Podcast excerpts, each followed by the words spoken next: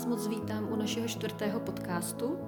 S Irenkou se potkáváme opět po týdnu. Ahoj Irenko. Ahoj Alenko, ahoj všichni.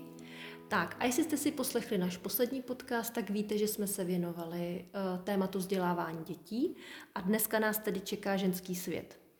Uh, my jsme si před chvíličkou s Irenkou povídali, jakému tématu bychom se dneska věnovali a připravili jsme si tedy pro vás témata, jako je sebeláska a sebehodnota. Irenko, tohle je velmi časté téma u nás žen. Jak vlastně poznat, jestli vůbec jsem v sebelásce? Co je sebeláska? Co je sebehodnota? Všechny takový ty sebe, všechno, záležitosti. Můžeme udělat nějaký teďkon krátký vstup do toho, proč bych měla pracovat se svojí sebeláskou a sebehodnotou? Tak, já se pokusím na začátek to vysvětlit tak trošičku malinko jako ze široka. A sice my vnímáme slovo, které začíná sebe, jako něco negativního. To znamená sebestřednost, jo? Sebejistota, že ten člověk prostě je příliš si jistý, že je vlastně jakoby arrogantní, ten je ale sebejistý. A máme zažité, že když je něco sebe, takže je to špatně. A já jsem si docela nedávno uvědomila, když o tom začala mluvit při sdílení jedna žena v rámci ženského kruhu, že začíná teď konečně po několika letech objevovat, co to skutečně je ta sebehodnota. A že si to nesmírně užívá a sebeláska. A my jsme o tom začali víc povídat. A de facto jsme se dobrali k tomu, že to nastavení, tak jak to má současná společnost, že sebehodnota, sebeláska, že to už je něco, co zavání nějakým narcismem nebo egocentrismem, že to vůbec tak není, protože ta skutečná sebeláska, ta opravdová, mi vlastně ukazuje jednoznačně zdroj, z kterého já přicházím a z kterého pramení veškerá moje láska. A pokud já si uvědomím, že tady existuje nějaká absolutní láska, ze které já čerpám, tak najednou vlastně ta opravdová sebeláska je i o tom, že já jsem schopná lásky vůči ostatním. To znamená, nemá pro mě najednou smysl nějaké přílišné posuzování, odsuzování těch druhých, protože vnímám samu sebe takovou, jaká jsem, to znamená se spoustou chyb, se spoustou věcí, které můžu ještě zlepšovat, s vědomím, že jsem na cestě a ještě dlouho budu a ještě minimálně několik mnoho životů budu, protože opravdu ten prostor pro sebelásku, růst v sebelásce máme, máme nekonečný. A když, se, když si tohle uvědomíme, tak mít ráda sama sebe je opravdu první předpoklad, abych dokázala mít ráda ty druhé a abych opravdu cítila tu absolutní lásku jako, jako původce veškeré lásky, která tady je. A já osobně, co můžu tak povědět, je, že sebeláska pro mě dřív byla jenom vlastně slovo, nějaký pojem. A když jsem si už myslela, že ho chápu, tak jsem v zápětí zjistila, že ho vůbec nechápu. Myslím tím ten hluboký jeho jako význam. význam. Mm-hmm. Všichni hledáme v sobě tu sebelásku. Přiznám se, že asi nemám v okolí v tuhle chvíli nikoho, kdo by to měl plně uchopený, tento pojem. Ale Irenko, zeptám se, rozdíl mezi sebeláskou a sebehodnotou. Je to to samý? A nebo jsou to nějaké kvality, na kterých já můžu pracovat, ale jako odlišným způsobem řeknu, nebo s jiným jako mm, výsledkem pozitivním pro mě? Mm-hmm. A já řeknu, ty, jsou to opravdu odlišné kvality, ale mm, jdou ruku v ruce, mají k sobě velmi blízko. Protože ta sebehodnota je, pokud já zvládnu sebehodnotu, tak to přece Není o tom, vážím si sama sebe, protože jsem dokonalá, úžasná, nejlepší mistr světa a moleta, ale sebehodnota je o tom, že dokážu docela objektivně uznat svoje silné stránky, ale stejně tak vnímat i ty svoje slabiny. A uvědomit si, zase když já si přiznám, že nejsem super žena, že mám spoustu nedostatků, se kterými mám je proto, abych s nimi pracovala, tak najednou jako mi přestávají vadit třeba nějaký nedostatky u druhých, protože to vnímám, že tak jako já pracuju, tak i oni mají příležitost pracovat.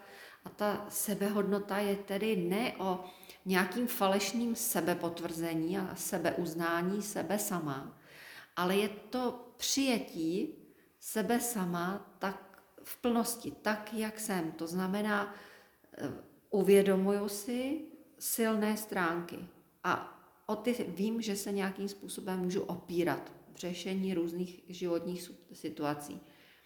No a pak si uvědomuji svoje slabé stránky, ale vím, že i ty jsou pro mě k dobru, protože mi pomáhají, aby ta moje duše zrála. Jo, a to je, to je ta zdravá sebehodnota. To znamená, ne, není špatně, že něco neumím, že v tom nejsem nejlepší. Vůbec to není špatně. Každý z nás má nějaké jiné talenty, jiné dary. A tohle to rozpoznání talentů a darů je vlastně o té skutečné sebehodnotě. Ta sebeláska je mnohem širší a hlubší pojem, kdy tam už to není jenom o rozpoznání toho, co třeba umím a co až tolik neumím, ale tam je to i o plném přijetí svých chyb a odpuštění sobě sama. Tam to jde ruku v ruce. Ta sebehodnota není tak svázaná s odpuštěním sobě sama, ale sebeláska ano, protože láska je vždycky o bezpodmínečném přijetí. Takže sebeláska je o bezpodmínečném přijetí sebe sama. Ano, tady jsem udělala chybu. Ano, to se mi nelíbí a vím, že s tím musím něco dělat a že, protože jsem si to zvědomila, takhle už to opakovat nesmím. Z toho a z toho důvodu ubližuju sobě, ubližuju druhým a tak dále. Ale, a to je to, co nám čas od času zaznívá skrze bohyně, když s nimi pracujeme, chyba není vina. A sebeláska nám toto pomáhá vlastně si uvědomit, že vina jako taková ve skutečnosti neexistuje. My děláme chyby a někdy veliké chyby, ale nejsme tím vinni. Hmm. Jo? To se musíme taky naučit. Mě, mě teď ví, tady víří takhle věcí. Člověk by řekl jeden pojem, jedno slovo, kde jenom změníš vlastně příponu, nebo jak bych to řekla. A co všechno vlastně najednou by se tím dalo do procesu, když by se tím vlastně každý člověk začal zaobírat. Irenko, ještě se často objevuje pojem sebeúcta. Já ho tady zmíním schválně, protože sebehodnota, sebeláska, sebeúcta, je, jsou to pojmy, které se velmi často jako opakujou. Řekneš mi ještě k té sebeúctě? Jo, sebeúcta v podstatě vychází ze sebehodnoty, když nemám sebehodnotu, nemůžu mít sebeúctu. Já se potom pokouším samozřejmě tu sebeúctu nějakým způsobem nahradit ve vnějším projevu a většinou člověk, který nemá skutečnou sebeúctu, tak jde do prezentace ega. Nedokáže vlastně určitý věci zvládat, jako řeknu, v klidu a s pokorou ve vědomí, že to, co teďko probíhá, tak že funguje třeba podle nějakého vyššího pořádku. A to je vždycky, když mně chybí sebeúcta, tak já ve skutečnosti jsem velmi nestabilní, labilní, jsem zmítána okolnostmi. Když mi chybí sebeúcta, tak jsem oběť. Jo? A když nemám sebehodnotu, nemůžu mít sebeúctu. Proto první je opravdu správně definovat, co je moje plus, co je moje mínus, obojí to přijmout, přijmout a zvědomit si chyby, které dělám.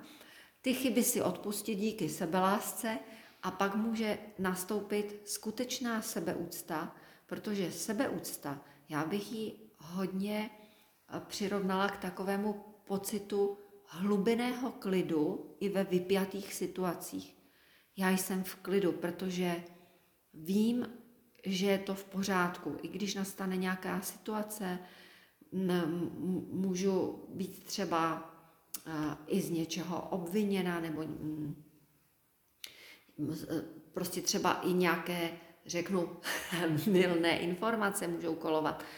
Ale v momentě, kdy já mám skutečnou sebeúctu, tak já vím, že všechno je to v pořádku. Dává mi to, dává mi to jakýsi klid, protože vím, že to plynutí, pokud dovolím tomu plynutí, aby to opravdu šlo prostě měkce, tak nakonec se to někde složí, ukáže, zjeví, vyjeví. V podstatě já nemůžu být v sebelásce, v sebehodnotě ani v sebeúctě bez víry. No, je to tak. Jako my si pořád neuvědomujeme, jakou a vlastně důležitou, no nejdůležitější složkou pro náš kvalitní život je víra, ale skutečná, ne nějaká pokřivená, ne nějaká bigotní, ne nějaký svatouškovství, ale to vědomí, že já nejsem žádný zhluk buněk nahodilej, ale že opravdu tady je nějaký vyšší tvůrce, coby milující rodič, to znamená maminka i tatínek, je tady a já jsem jeho dítě. A to je opravdu alfa omega všeho, ať se nám to líbí nebo ne. Vím, že prostě takové to odmítání víry velmi souvisí s tím, co bylo prostě napácháno za, za staletí v souvislosti s vírou, kdy ten Bůh byl prezentován jako nějaký přísný soudce, výhradně jako otec, hmm. jo? Ale to je tatínek a maminka. Hmm. To si myslím, že bychom si mohli nechat do duševního zdraví. Určitě. Jako jedno velké téma. To je, protože, to je opravdu velké uh, téma. Protože ano, tak. Irenko, uh, jsem na úplném začátku. Cítím, hmm. že se mnou velmi silně pracuje uh, to, že bych chtěla um, poznat svoji sebelásku, sebehodnotu. Čím začneme? Nějaká opravdu praktická rada, Irenko, co si teď a tady budu moc uh, udělat?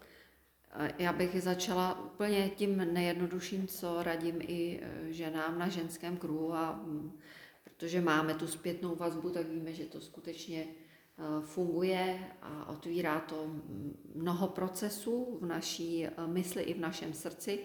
A to je jednoduchá věta, co bych dělala, kdybych se měla opravdu ráda. A tuhle větu si napíšu pěkně psace, pokud možno větším písmem, na formát á čtyři, což je takový ten velký sešit, si můžeme představit, takovýhle formát. A když si to napíšu, tak si to umístím někde, kde se vyskytuju relativně často, takže já říkám třeba dejte si to na ledničku, nebo si to umístěte někde prostě, kam, kam často chodíte. Nemusí to být o tom, že na, to, na tu větu budu permanentně zírat, na tom, o tom to taky není, ale měla bych ji mít někde v prostoru, kde se vyskytuju. Proč? Proč? Protože napíšu si na papír větu a to si někam... Tak, a jak znají zase účastníci třeba kurzu Feng Shui, tak ten lidský mozek je tak neuvěřitelný počítač, že on si každou vteřinu, to znamená dvacet čtyři, dvacet čtyři, dvacet čtyři, tak každou tu vteřinu, tenhle kratičký časový úsek Náš mozek si stahuje z okolního prostoru čtyřicet dva milionů bajtů informací. Jo, to, je jako, to je jako dost. To je docela hodně. A opravdu zaznamenává všechno. Nemáme teď prostor, aby jsme tu vyličili, kde všude je to doloženo, že ten mozek skutečně pracuje fenomenálně, mnohem ve větší šíři, než, než si my vůbec uvědomujeme. Ale ty výzkumy skutečně jsou a jsou i reálné příklady z praxe, které to dokládají, ale teď na to není prostor. Nicméně tohle je jeden důležitý důvod. Já, když mám tu větu v prostoru, můj mozek s ní každou sekundu pracuje, i když ji nevidí přímo. Takže si to napíšu pětkrát a dám si to ze všech stran a tím pádem můj mozek to bude zpracovávat líp? Ne, pro něj to bude pořád, pořád vlastně stejná vstupní informace, se kterou jako pracuje. On je tak dokonalý, že v podstatě to nepotřebuji mít v každý místnosti a v každém rohu. Ne, nenechá se ošulit. Ta jedna věta bohatě stačí a my se totiž po nějaké době přistihneme, že ten náš mozek ji velmi intenzivně zpracovává a snaží se na ní odpovědět. No, a okamžitě, okamžitě bude startovat vnitřní kritik, no. který bude říkat, jo, bude mi odpovídat na tu jako otázku, co bych dělala, kdybych se měla opravdu ráda.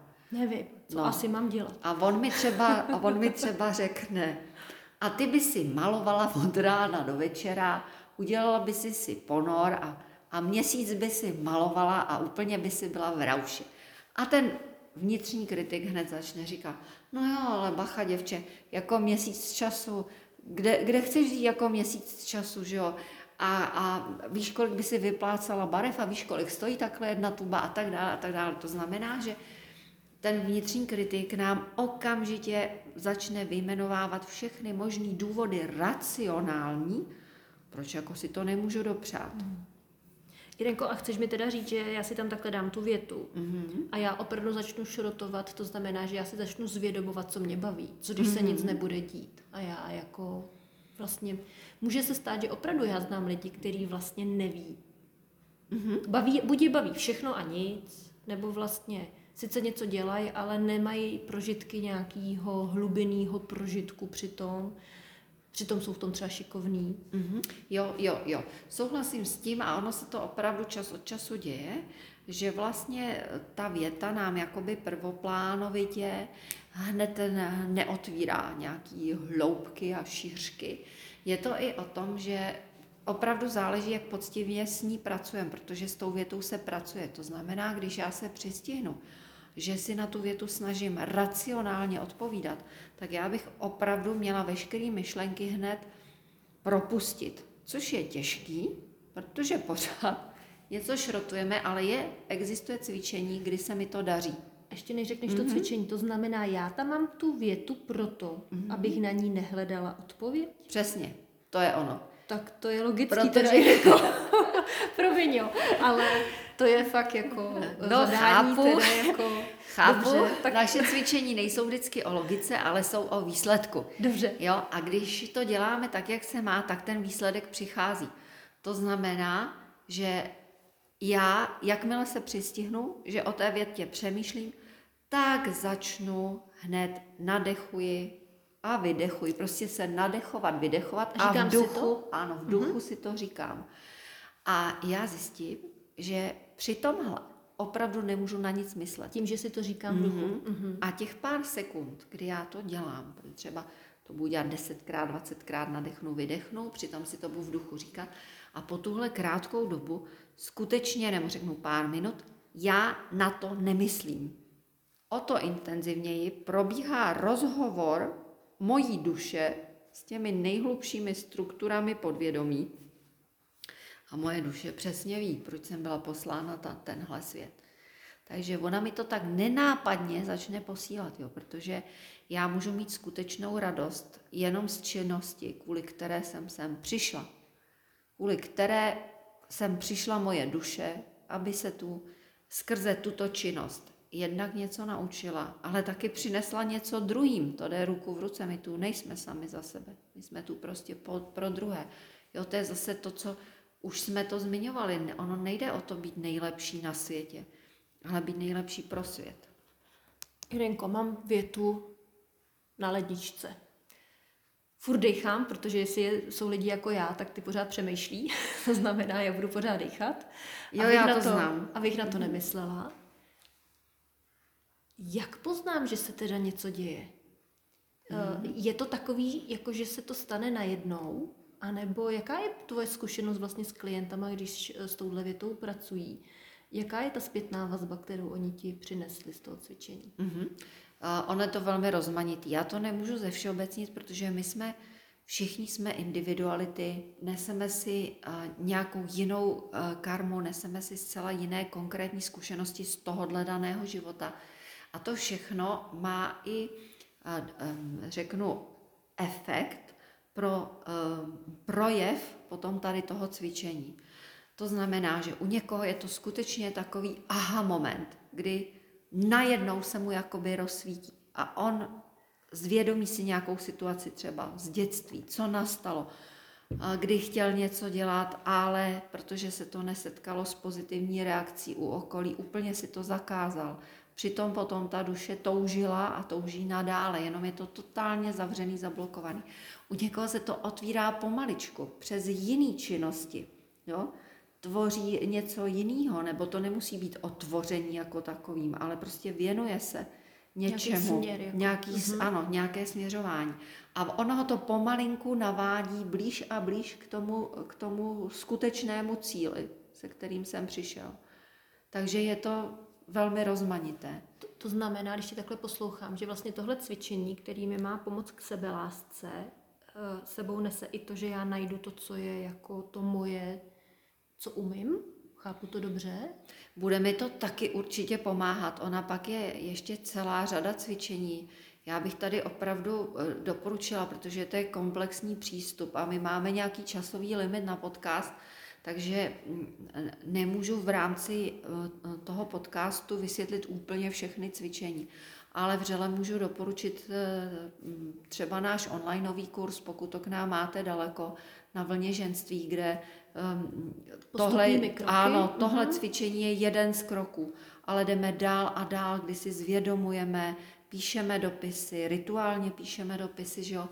A ono to všechno postupně nějakým způsobem uvolňuje právě ty jednotlivý nánosy a my se poznáváme. Aha. Takže se vlastně dá říct, že skrze ty jednotlivé cvičení se pracuje na jiných aspektech mýho života, ano. Který ale postupně složí to, že já budu prožívat intenzivní sebelásku. Přesně. Teď to můžeme vidět, že jo, na těch ženách, které prošly třeba ženským kruhem.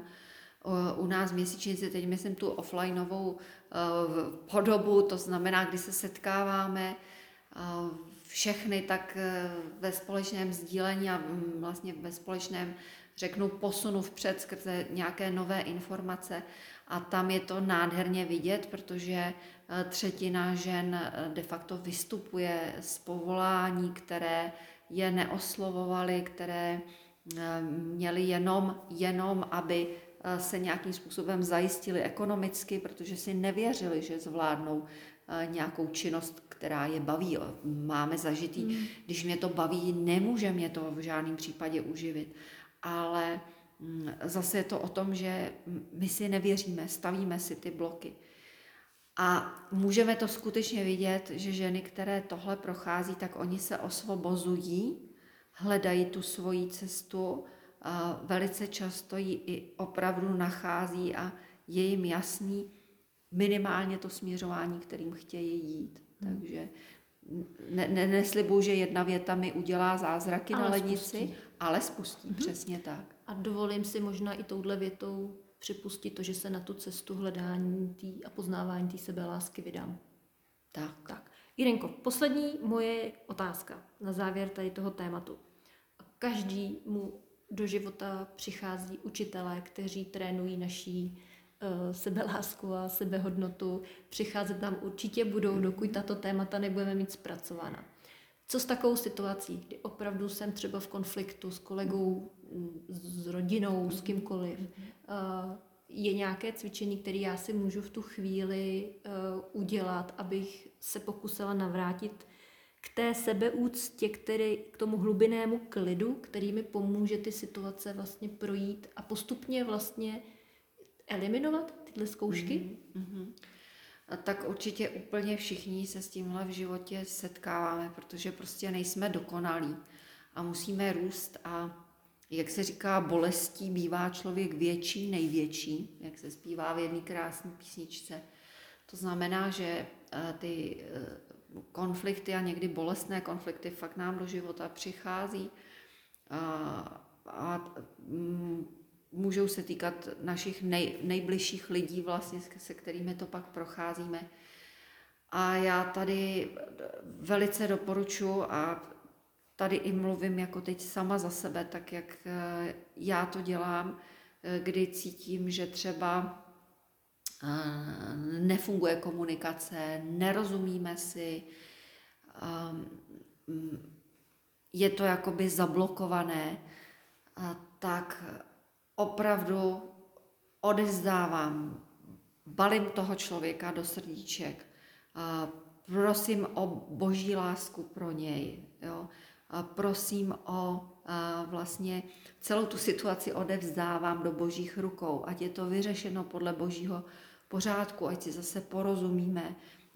Důležitý je v takovéhle situaci se neotvírat zlu, neotvírat se potřebě nějakého, nějaké od, no, odvety, hmm. jo, ale uh, udržet to v tom vědomí, že to má nějaký smysl a že když já půjdu do a vlastně negativní energie vůči té situaci, vůči tomu člověku, tak nejenom, že tím nic nepomůžu, ale já vlastně nijak nevyrostu, nemůžu vyrůst, protože mm, pokud se mi něco nelíbí na druhé straně a mm, já vlastně funguju úplně stejným způsobem a jdu do, do zloby, řeknu, a do negativních myšlenek, jsem naprosto stejná, jako nemám co vyčítat, že jo, nebo...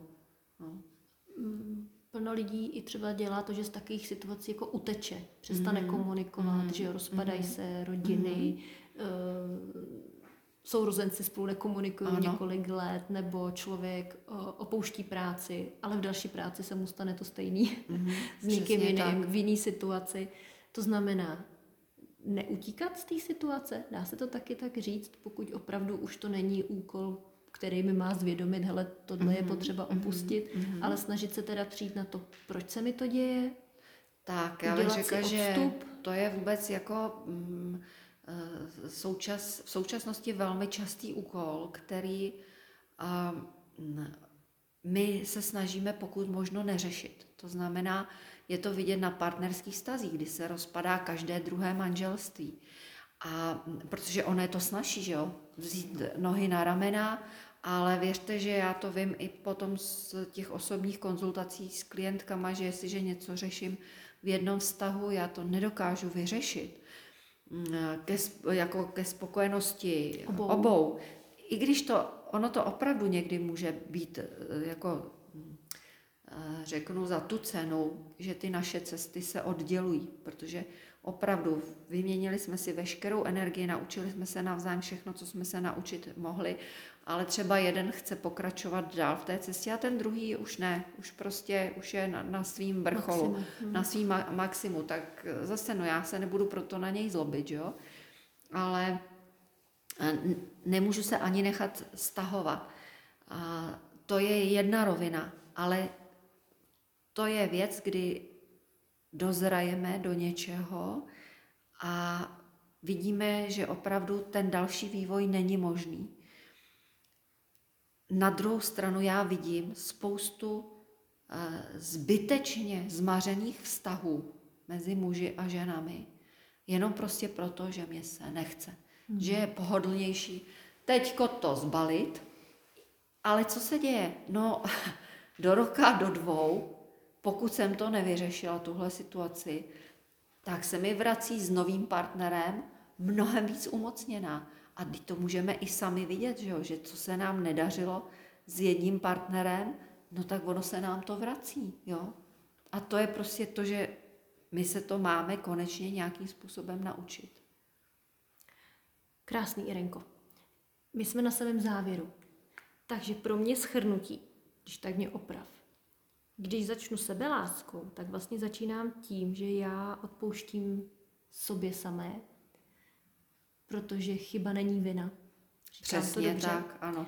S tím ruku v ruce jde sebehodnota, protože ta vychází ze sebelásky. Mm-hmm. To znamená, já vlastně znám svoji hodnotu zdravě mm-hmm. a díky tomu já dokážu hlavně ocenit kvality těch druhých, jestli jsem ano, to pochopila správně. No, o to hlavně tak. jde, že? Ano. A ze sebehodnoty vlastně potom vychází sebeúcta, díky který já vlastně jsem, mám ve svém životě hlubinný klid. Ano. Díky tomu jsem ochotná i přijmout, že se věci dějí jinak, než, jinak, bych, si představovala. než bych si třeba představovala, mm-hmm. protože jsou tu věci, které sama nedohlédnu. Tak, úplně krásně Asi si to, to shrnula. Tak, je to tak. Tak jsem ráda, shrnula. Že jsem si toto zapamatovala. Irenko, já ti děkuju za dnešní povídání. Já malé, taky děkuju, Alenko. Za malé okénko do tématu sebeláska. A já bych tímto ukončila dnešní podcast a z tématu vlastně nebo z našeho okruhu ženského světa. Moc děkuju, Irenko. Rádo se děje, Alenko. A budeme se těšit příště. Naslyšenou. Naslyšenou.